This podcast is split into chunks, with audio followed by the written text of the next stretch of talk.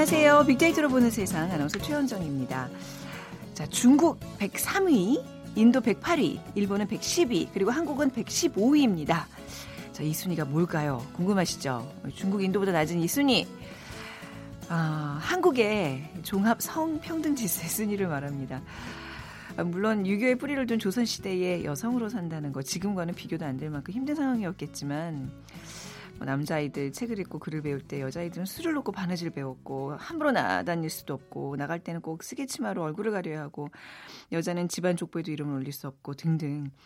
그런데 이제 수백 년이 흐른 뒤에도 아직도 조직 내에 보이지 않는 유리 천장이 존재하고 또 아랍에미레이트, 바레인, 카타르 이런 아랍권 나라들과 비슷한 수준의 성평등 지수를 보이고 있다는 건 참 아쉬운 부분입니다. 자, 잠시 후 세상의 모든 빅데이터 시간에 성평등 지수라는 키워드로 얘기를 나눠보고요. 이어지는 빅데이터 창업 설명서 시간에는 특수상권 창업 아이템과 성공 비법 같이 살펴보겠습니다. 자, 오늘의 빅퀴즈입니다. 조선시대에는요, 남녀의 공간이 분리가 돼 있었습니다. 그 중에 이것은 남성들의 공간입니다. 주인이 거처하는 방이면서 손님을 맞는 응접실 역할도 했고요. 여성들의 안방과는 거리를 두고 있죠. 바깥 사회와 연결되는 동시에 남성들의 사회생활이 이루어지는 일상 공간인데요. 이곳에서 주로 글을 읽거나 또 손님을 접대하는 곳이기 때문에 어, 문갑, 지통 등 문방 가구와 팔걸이, 보료, 방석, 장침, 병풍 등이 있었습니다. 무엇일까요? 자, 뭐 손님이라 그러니까 이것과 손님 뭐 음, 아시죠? 네. 1번 퇴마루, 2번 사랑방, 3번 마당, 4번 물레방앗간. 저 당첨되신 두 분께 커피와 도넛 모바일 쿠폰 드리겠습니다. 휴대전화 문자 메시지 지역번호 없이 샵 9730이고요. 짧은 글 50원, 긴 글은 100원의 정보 이용료가 부과됩니다.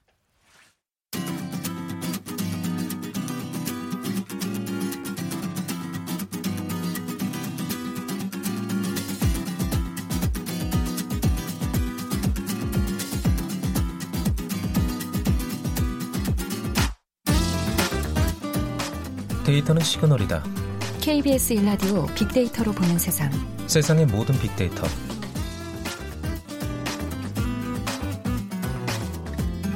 네, 비컴케이션 전민기 팀장과 함께하겠습니다. 어서 오세요. 네, 반갑습니다. 전민기입니다. 네, 아까 그 막 100으로 시작했던 순위 네. 진짜 왜 후순위일수록 좋은 것들 있잖아요. 뭐, 뭐 부패 지수라든지 뭐 이런 것들. 네. 근데 이게 성 그 평등도가 이만큼 낮다는 지금 결과예요. 좀 충격이에요. 그렇죠. 네. 지금 세계 경제 포럼이 어제 내놓은 2018년 세계 성 격차 보고서를 봤더니 그런 거고요. 네. 한국이 전체 149개국 중에서 115위. 음. 거의 뭐 최하위권이라고 봐야겠네요. 네. 그러니까 현재 지수가 0.657인데 이게 1에 가까울수록 음. 어, 성평등이 잘 이루어졌다라고 보시면 네. 되거든요. 그러니까 이 동남 아 동남아가 아니죠. 그 동아시아 3국이 음. 다 그렇습니다. 네. 103위 차지한 중국이 0.673, 일본이 110위 0.66인데 어쨌든 그 두 국가보다도 더 낮은 상황이고요. 더 낮다. 음. 어, 지난해 보고서에서도 이 144개국 중에서 118위 차지했거든요. 네. 그러니까 이런 것들을 어떻게 집계하나 봤더니 세계 경제 포럼이 2006년부터 지금 이 보고서를 발표하고 있고 경제 참여 기회라든지 음. 교육 성과, 보건, 정치 권한 이 네 개의 부문에서 국가별 성별 격차를 수치화해서 매년 순위를 발표하고 있는 건데요. 뭐 정치권에서 여성 정치인 늘고 있다라고 하지만 아직도 소수잖아요. 이런 네. 여러 가지 종합적인 데이터를 바탕으로 해서 발표를 하고 있습니다. 뭐 정치권 얘기하셨지만 거기는 그래도 이제 드러나고 상징적인 어떤 의미가 있기 때문에 그나마 많은 편이죠. 맞아요. 그래서 뭐 기업이나 이런데 임원 비율 이런 거 따지면 굉장히 적고 네. 예. 아니, 특히 어떤 분야에서 성평등 지수가 낮나요? 지금 경제 참여 기회 부분이 0.549, 음. 정치 권한 0.134, 특히 이 두 부분에서 굉장히 낮은 아, 평등 그렇죠. 지수를 아. 기록하면서 124위, 92위 기록했고요. 네, 지금 방금 얘기했던 정치권, 어떤 네. 경제, 기업 뭐 이런 것들. 네. 그래서 특히나 음. 경제 참여 기회 부분 네. 같은 경우 뭐 말씀해 주신 대로 여성 임원이라든지 0.532는 세계 평균이 0.632인데 여기 한참 밑돌고 있는 그런 상황이고요. 근로소득 역시도 남성이 52,590달러, 여성은 네. 24,054달러에 그쳤습니다. 그러니까 지금 사실 경제 쪽으로가 가장 심각한 상황이고 네. 정치 권한 부분에서도 여성 의원 비율이 102위, 여성 강요 비율이 119위, 역시 하위권에 머물고 있고요. 여성 최고 지도자 집권 기간은 음. 작년과 같은 28입니다.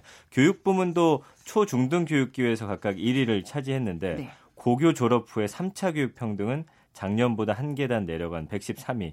그러니까 초중등 교육까지는 이제 어느 정도 네. 성평등 이뤄냈는데 네. 그 이후에 사회로 나온다든지 음. 대학교 이후에 어떤 수준은 여전히 예전에 머물러 있다라고 네. 보시면 될 것 같고요. 보건 부문에서도 기대 수명은 사실 작년처럼 1위를 차지했습니다. 근데 음. 출생 남녀 성비 불균형이 137위예요. 그래서 어, 아직까지도 그래서 제 주변에 이제는 남녀 선호 남하 선호 사상이 그렇게 많아 어, 보이진 거의 않는데 없지 않나요? 저 예. 요즘 오히려 딸라면 더 좋아하는 분위기기도 그런데 그렇죠. 근데 아직까지 이제 네. 이렇게 음. 적체된 그런 인구들이 네. 좀 있어서 그런지 이거는 네. 조금 한동안 더 시간이 음. 지나면 조금씩 완화되지 않을까 싶어요. 아, 좀 많이 달라졌다, 좋아졌다라고 가끔씩 느꼈는데 지금 이런 수치로 보니까 아직 갈 길이 머네요. 멉니다. 예. 아, 양성평등. 사실 우리나라에는 뭐 여성가족부도 있고 이제 이런 관련해서 그 기관들이 많잖아요. 근데 그럼요. 이제 이런 것들이 다 없어지는 그런 순간이 어찌 보면 맞습니다. 양성평등이 예. 이루어지는 그날일 네네. 텐데 얼마나 걸릴까요? 이런 날이 오려면. 그러니까 사실 어떤 선진국이나 해외 국가들에 비하면 좀 늦게 시작이 됐잖아요. 네. 우리 사회에서. 그래서 양성평등 이루는데 우리나라가 지금 108년 정도 아, 더 걸릴 거더 걸린다고요? 예. 어. 그리고 경제적 격차를 줄이는 데는 200년 걸린다 예상이 됩니다. 아, 이게 뭐 수십 년의 세월이 아니라 100년 이상의 그쵸. 100년, 200년이 걸린다는 얘기예요? 근데 왜냐면 여기는 네. 어떤 게 있냐면 또 자동화 기계 같은 것 들이 이제 여성의 일자리를 또 대체하는 경우가 많아지기 아, 때문에 직장에서 여성이 남성보다 적은 수가 일하게 될 것이다 이런 우려도 나타내고 있고요. 네. 특히 인공지능 분야에서는 여성 참여율이 22%로 낮게 나타나서 음. 앞으로 사실 기계가 대체하는 거는 뭐 남녀 떠나지만 네. 그래도 여성들이 하는 일자리 쪽이 훨씬 더 많이 음. 잠식 당할 수 있다라는 우려까지도 지금 이 보고서에 담겨 있습니다. 그렇군요. 조금 충격적인데요. 지금 네. 이런 얘기들이 모두가 성 격차가 좀 적은 나라 어떤 네. 나라들이 있을까요? 아이슬란드가 작년에 이어서 1위했습니다. 0.858. 노르웨이, 스웨덴이 뒤를 이었고요. 네. 아시아 국가 중에서는 유일하게 필리핀이 8위를 아, 차지하면서 예, 예. 예, 성평등 아, 아시아에서는 굉장히 음, 아시아 자체가 좀 뒤로 밀려 있는 것 같았는데 필리핀이 네. 그나마 좀 평균 수치를 올려놨네요. 그러니까 이게 확실히 성평등 지수가 낮은 상황이라서 더 그런 그랬던 것 같아요. 이 젠더 갈등 이런 이슈가 굉장히 많았, 많았던 한 해였어요. 2018년. 올해 정말 특히나 많았죠. 매우, 여, 예. 여성이라는 이유로 뭐 네. 뭐 실형 폭행당했다고 뭐 음. 이런 의견 뭐 기사도 음. 많이 올라왔고 네. 큰 사회적 혼란 빚었고 남성과 여성의 대립 구도까지 만들어졌잖아요. 네. 그 여성의 목소리가 높아진 그 미투 운동도 있었고 일명 몰카, 몰카 사건도 있었고 네. 어, 올해 되돌아보면 서로에 대한 혐오 의식을 너무나 좀 당연시하게 되는 그런 좀 한 해였기 때문에 사실 우리 사회에서 어떤 이 남녀의 네. 사이가 좀 멀어진 그런 한 해라고 볼 수 있겠습니다. 그러니까 이제 이게 뭐 우리 사회 구조가 정반 합으로 간다면 지금 반의 어떤 그 아, 그쵸 반격인데 네네. 곧 이제 합으로 갈 날이 오겠죠. 근데 특히 젊은 세대들 내에서의 그 젠더 갈등이 좀 심화되고 있는 것 같아서 좀 불안불안합니다. 예. 예. 특히 이제 뭐 미투 얘기가 이제 불거져 나오면서 그쵸. 이런 얘기들이 좀 많이 이슈화 됐어요. 네. 네. 그러니까 자신의 조직을 고발하고 민낯을 드러낸 사람은 다른 아닌 그 서지현 검사였죠. 음, 네, 그랬죠. 그래서 이 검찰 조직에서 은연히 이루어지는 성차별 또 알고도 눈을 감은 법무부에 대한 폭로였고 미투 운동의 도화선이 됐습니다. 억울하고 힘없던 여성 검사가 자신의 조직과 상관을 고발하는 이 미투 운동이 문화계로 옮겨서 사회 전체적으로 퍼져 나갔는데 뭐 영화 배우 조재현 씨 감독, 김기덕 감독, 음. 고은 시인 유명한 인사들이 미투 가해자로 또 지목받은 한 해였고 네. 어, 이윤택 전 연희단 그 거리패 예술 감독이 1심에서 징역 6년 받으면서 네. 미투 운동 통해서 재판에 넘겨진 유명 인사 가운데는 첫 실형 사례가 되기도 했습니다. 네, 그런데 미투라는 이 운동이 본질을 잃고 거짓 미투, 뭐 남성 혐오, 혐오로 확산되는 부작용도 최근 맞아요. 발생하고 있어요. 그러니까 시작은 좋았는데 미투 예. 운동이 진행되는 과정 중에서 어떤 도덕적으로는 문제가 되지만 이게 뭐 성폭행인 것인지 아니면 음. 허위 주장으로 남성의 삶을 파괴하는 것은 아닌지 네. 의도를 네. 알수 없게 된 사건들도 또 기하급수적으로 늘어났고요. 어, 법조계 문학의 정치기가 미투운동으로 들끓었고 여론도 들끓었는데 마지막엔 약간의 회의론에 좀 빠지기도 음, 했습니다. 네. 그러니까 미투운동이 진행되는 과정에서 일명 페미니스트라면서 어, 반사회적 행동 일삼는 워마드나 메갈리아 같은 어떤 카페들 중심으로 해서 사실은 논점을 많이 흐려놨어요. 음. 예, 그래서 우리 사회가 좀 올바른 방향으로 가는 그 방향 자체를 반대로 좀 꺾어놓는 그런 사건들을 이 두 커뮤니티에서 아. 많이 만들어냈죠. 또 아직 뭐 이게 논란이 진행 중인 것 같아서 좀 말씀드리기가 좀 조심스럽긴 한데 그 유튜버 양혜원 씨 사건이 또 이런 인식 을 좀 이렇게 바꾸는 계기가 되지 않았나 맞습니다. 싶어요. 그래서 이 출사 유출 사건이 어떤 네. 광합적 촬영 성추행 주장하면서 시작됐고 사실은 양희원 씨 입장에서 이런 음. 수사들이 진행됐는데 이게 또 내용 SNS 내용이 복원하면서부터 좀 분위기가 바뀌죠. 음, 그래서 네. 어, 이런 것들이 있었다는 게 믿을 수 없을 만큼 먼저 또 촬영을 요구하는 자세라든지 또 피해를 그 호소했던 내용과는 정반대의 내용들이 또 담겨 있었기 때문이고 그러면서 또 미투 운동이 변질됐다라고 하면서 남성들이 오히려 피해자다 이런 목소리가 확 올라오는 딱 그 네. 분기점이 됐거든요. 그래서 이때부터는 사실은 여러 가지 논란으로 해서 남녀가 갈려서 네. 서로를 좀 비난하는 목소리가 좀 커지는 음. 상황이 됐었습니다. 남성 혐오 커뮤니티인 워마드에 올라왔었던 몰카 유출도 아주 결정적인 역할을 했었어요. 맞아요. 음. 그러니까 홍익대 회, 회화과 있었던 누드 크로키 수업에서 네. 남성 모델의 나체 사진을 어, 여성 모델이 또 유출하면서 음. 이게 또 문제가 크게 됐었잖아요. 이거를 사실 어 뭐 삭제가 되긴 했지만 네. 혀, 성, 법 법원에서는 이은희 판사가 어 안모 씨에게 징역 10개월 선고하고 그 네. 여성 가해자입니다. 네. 가해자라기보다는 이거 유출한, 유출한 사람이죠. 사람, 네. 성폭력 치료 프로그램 40시간 이수를 명령했는데 여기서 또 불이 지펴지는 상황이 음. 또 벌어졌죠. 네. 이게 남자가 아니라 여성 네, 가해자니까 네, 이렇게 모든 걸 빨리 처리해 버리는 거 아 니냐. 이렇게 됐습니다. 지금 이게 말씀해 주신 이런 사건들 지금 몇 건이 다 올 한해 있었던 일들이 올한 해. 예. 아, 진짜 아무튼 이런 어떤 젠더와 관련돼서는 올 한 해가 정말 뭐 역사적으로 좀 남을 것 같습니다.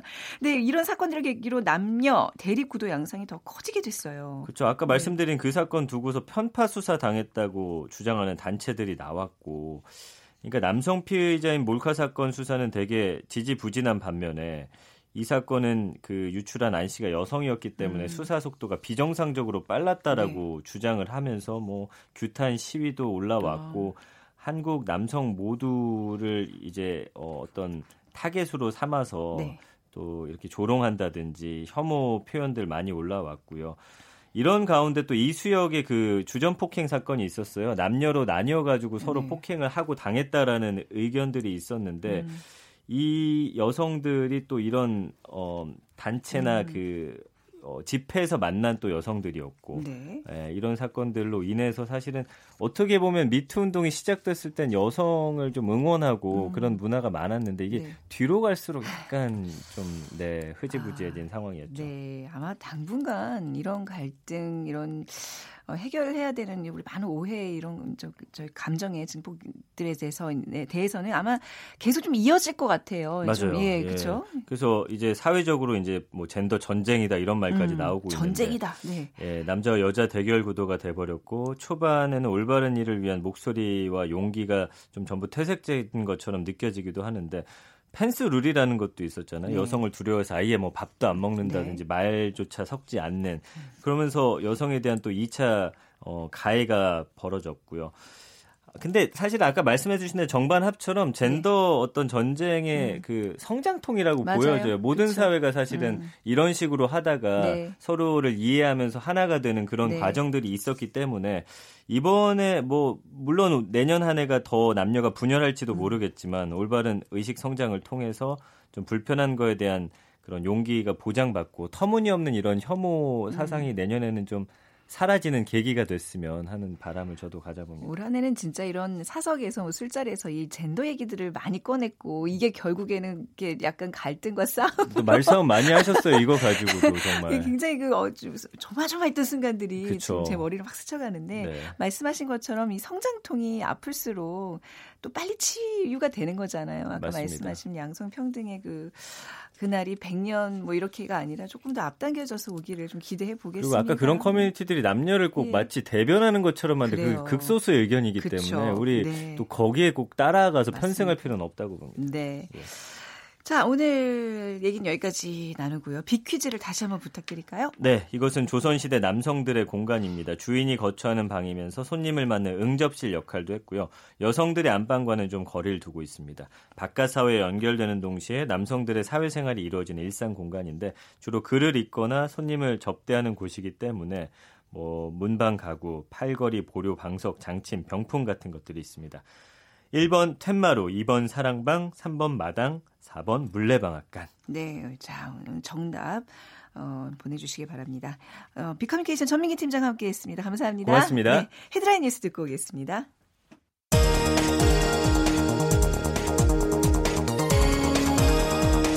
정부가 경기도 남양주와 하남, 인천 계양에 신도시를 건설합니다. 공공택지 조성을 두고 논란이 일었던 과천에도 중규모의 택지를 조성합니다. 이낙연 국무총리는 국제사회 합의가 대북 제재로 나타나 있기 때문에 국제사회 합의에 의해서만 완화될 수 있다며 한국 정부도 이를 존중해야 한다고 말했습니다. 미국 국무부는 북한 비핵화 목표가 달성될 때까지 제재는 계속될 것이며 북한이 지난 6월 싱가포르 북미 정상회담에서 했던 약속을 이행할 것으로 확신한다는 입장을 18일 재확인했습니다. 강릉의 한 펜션에서 일어난 고교생 사상사고와 관련해 정부가 수학능력 시험 이후 교육 프로그램을 점검하고 체험학습 명목으로 고교생끼리 장기 투숙하는 사례가 있는지도 살피기로 했습니다. 택시업계가 예고한 대규모 카풀 반대 집회가 하루 앞으로 다가온 가운데 더불어민주당 이해찬 대표는 택시업계와 카풀업계 갈등 조정을 위한 대타협 기구 필요성을 강조했습니다. 가천대 길병원 노동조합이 의료 인력 확충 등을 요구하며 오늘 오전 7시부터 전면 파업에 들어갔습니다. 지금까지 헤드라인 뉴스 정원 나였습니다.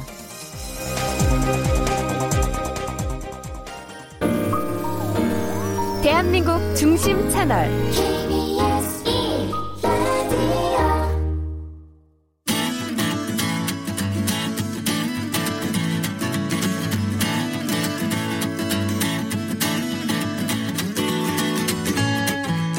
빅데이터에서 발견한 신의 한 수. KBS 일라디오 빅데이터로 보는 세상. 빅데이터 창업 설명서.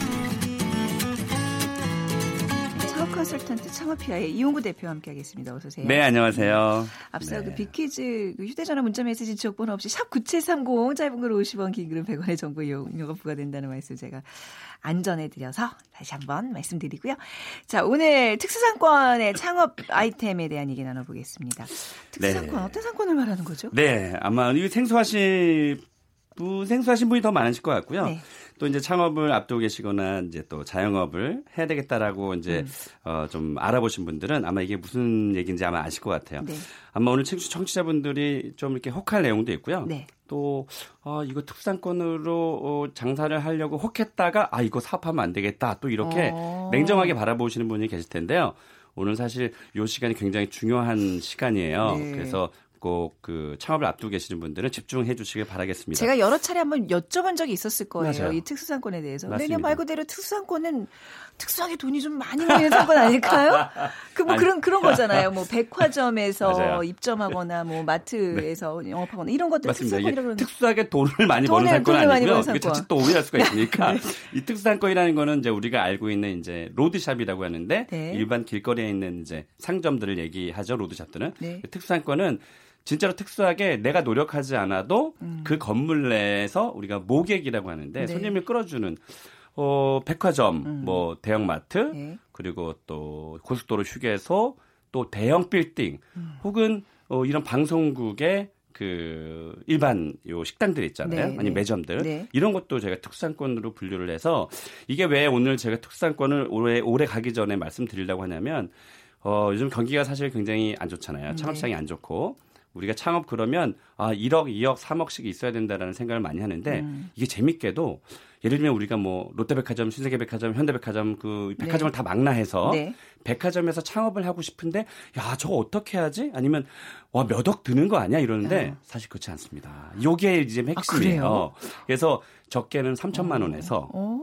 많아봤자 뭐 한 1억에서 1억 초반 정도의 창업이 네. 가능해서 이게 굉장히 매력적인데 오, 자, 생각보다 그쵸? 다르네요. 자 이렇게 하니까 혹하는 거예요. 예, 이렇게 네. 하니까 혹하는 거예요. 혹한데 그 단점과 또 그 맹점들이 분명히 음. 존재해요. 네. 그래서 오늘 이 시간이 사실 짧지만 어 그 그런 특산권에 창업하시려고 음. 하신 분들이 꼭 끝까지 좀 들으셨으면 좋겠습니다. 아니, 제가 예전에 네. 그냥 친구랑 지나가는 얘기로 음, 한동안 무슨 말. 다 그렇게 시작이 됩니다. 도넛, 얘기하다가. 도넛 뭐가 이렇게 되게 유명한 게 이제 저기 어? 뭐 외국에 있다 그래요. 아, 도넛? 예, 뭐 아, 먹어본 네, 적 네, 있어요. 네, 네. 야, 너 어디 백화점에 뭐 아는 사람 없냐? 그분 통해서 우리 저기 저기 식품부에다가 요거 이렇게 하나 차리면 이게 막 정말 어마어마하게 벌 거다. 뭐 아, 는 사람 뭐 있냐? 이렇게 서로 네. 그러다가 결국 없어서. 네, 그럴 때가 좋을 때예요. 근데 이게 모르시는 분들은 진짜 접근하기가 어. 굉장히 힘든데요. 예. 저는 사실은 이제 컨설팅을 하는 사람 입장에서 컨설팅을 하면서 네. 실제 백화점에 입점도 시켜봤고 아, 또 네. 어떻게 해야 백화점에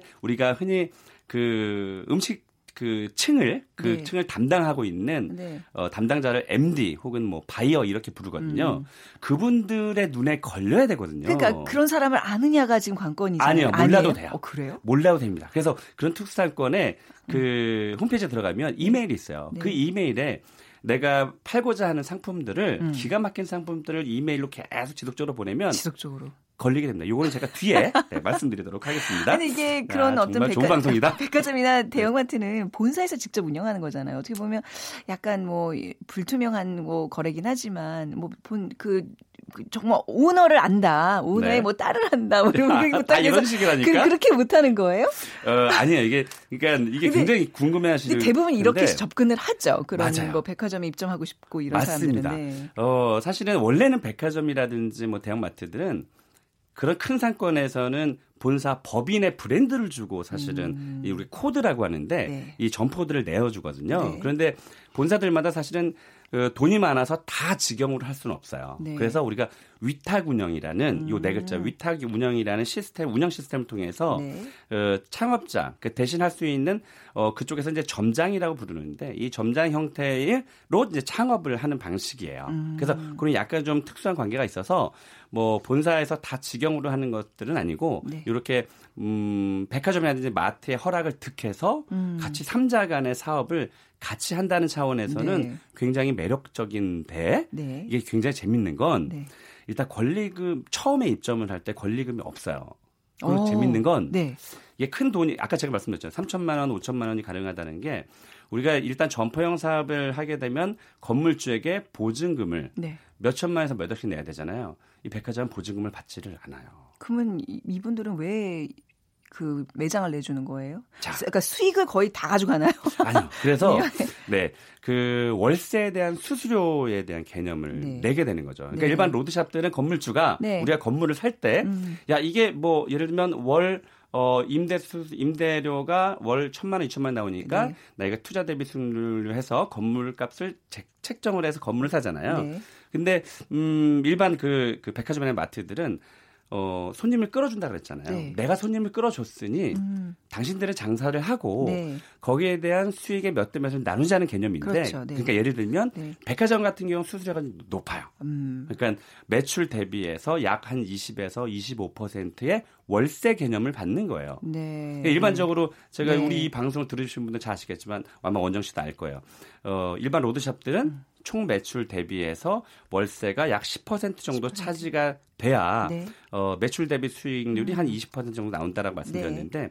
이 백화점이라든지 이런 것들은 한 월세가 25% 정도가 되니까 25% 조금은 높... 네, 높죠. 조금 높은 거지 많이 높은 건 아니네요. 제가 지금 생각 그렇죠. 네. 진짜 지적을 말씀해 주셨는데 네. 왜냐하면 잘 생각해 보실 게 네. 우리가 공과금 음. 어, 장사를 하면 공과금이 들어가잖아요. 네. 전기료, 네. 수도료 이런 것들이 매출 대비해서 약 한 4% 정도가 들어가고요. 네. 카드 수수료가 내년에는 이제 좀 낮춰진다라고 하는데 음. 그래도 약 2% 정도 차지하고요. 네. 그리고 어 부가가치세 우리가 네. 뭐 사고 뭐또 팔고 했을 때 음. 부가가치세가 매달 한 4% 정도가 들어가거든요. 네. 그러니까 그런 것들이 요 매출 수수료 안에 포함이 돼 있어요. 어. 그러니까 그런 것들을 따져보면 뭐 야 어떻게 매출을 올려서 25%의 수수료를 주지 하지만 네. 실제로는 우리가 로드샵으로 할 때 나가는 돈들이 이 안에 또 포함이 돼 있어서 네. 백화점마다 뭐 마트마다 다르긴 하지만 그걸 잘 따져 보셔야 돼요. 지금 그냥 듣기에도 굉장히 혹할 정도로 조건이 괜찮네요. 음, 나쁘진 않아요. 들어가고 봐야 되겠네. 네, 그래서 어떻게 어, 들어가냐고요. 그래서 어, 떻게 들어가냐고요. 아, 자, 여기 이제 비밀입니다. 네. 네. 제가 실제로 성공했던 사례예요. 음. 어, 우리가 제주도 가면 음, 꼭 먹는 음식이 몇 가지가 있는데 고기국수. 그렇습니다. 어, 맞아요? 회. 네.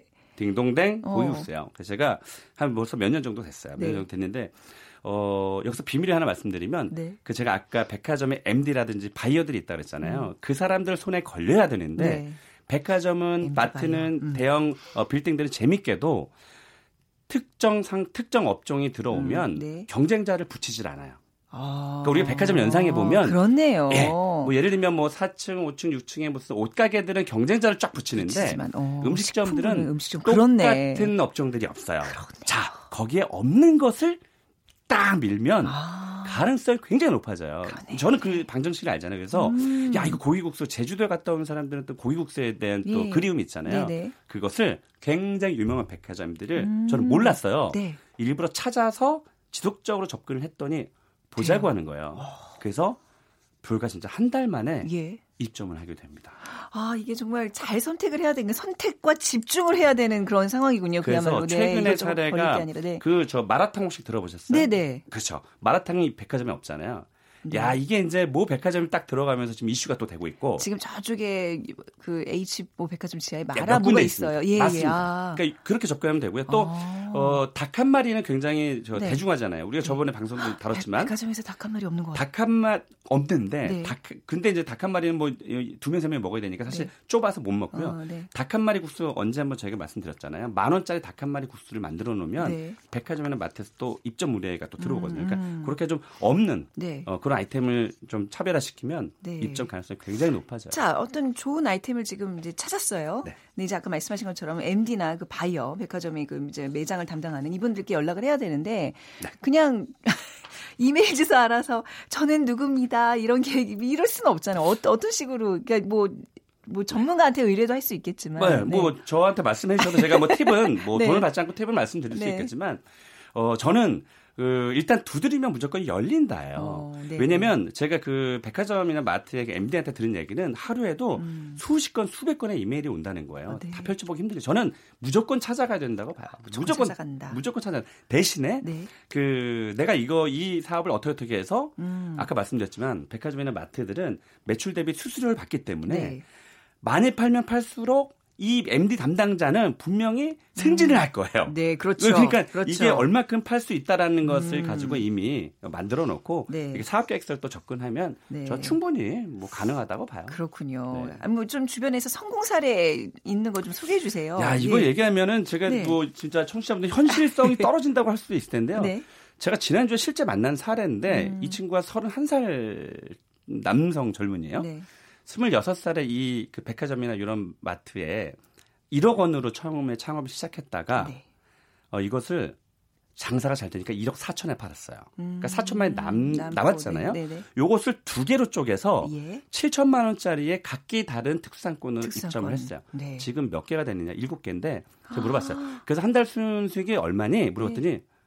5천만 원. 아. 제가 그 얘기를 듣고 네네. 분명히 가능할 수 있느냐 이거든요. 네. 근데 누구에게나 가능하진 않죠. 음. 실패하는 사례도 굉장히 많기 그쵸, 때문에. 그쵸. 그래서 조금만 좀 신경 쓰시면 우리가 지금 로드샵에 네. 권리금 많이 주고 월세 많이 주고 하는 것보다 아. 잘만 뭐 어, 특산권 들어가면 나쁘지 않다는 거죠. 여태까지 차관 얘기에서 제일 재밌어요. 제일 재밌어요. 오, 저도 지금 하면서 완전 푹 빠졌어요. 우리 대본 아. 하나도 필요 없어. 아, 그러니까 이제 오늘 성공 사례 살짝 말씀해 주셨는데 네. 맛보기로 네. 저희 다음에 다시 한번 얘기를 나눠요. 그러니까 너 성공 음, 사례도 있겠지만 실패 사례도 있을 그렇습니다. 테고. 그게 중요해요. 이 특수상권의 장단점이 분명히 있을 맞습니다. 거 아니에요. 우리 그거 한번 정리해서 다음 시간에 더 얘기 나누도록 하겠습니다. 오케이, 알겠습니다. 너무 재밌네요. 네. 네 오늘 창업피아 이용구 대표와 함께했습니다. 감사합니다. 네, 고맙습니다. 자, 오늘 비키즈 정답은 사랑빵입니다. 8712님 아직 시골집엔 사랑빵이 있습니다. 그 시절이 그립습니다. 주셨고 3846님께서 또 역시 사랑빵 같은 프로그램이라고 저희 프로그램이 감사합니다. 두 분께 커피와 도넛 모바일 쿠폰 드리겠습니다. 자, 내일 오전에 다시 인사드리죠. 지금까지 아나운서 최현정이었어요. 고맙습니다.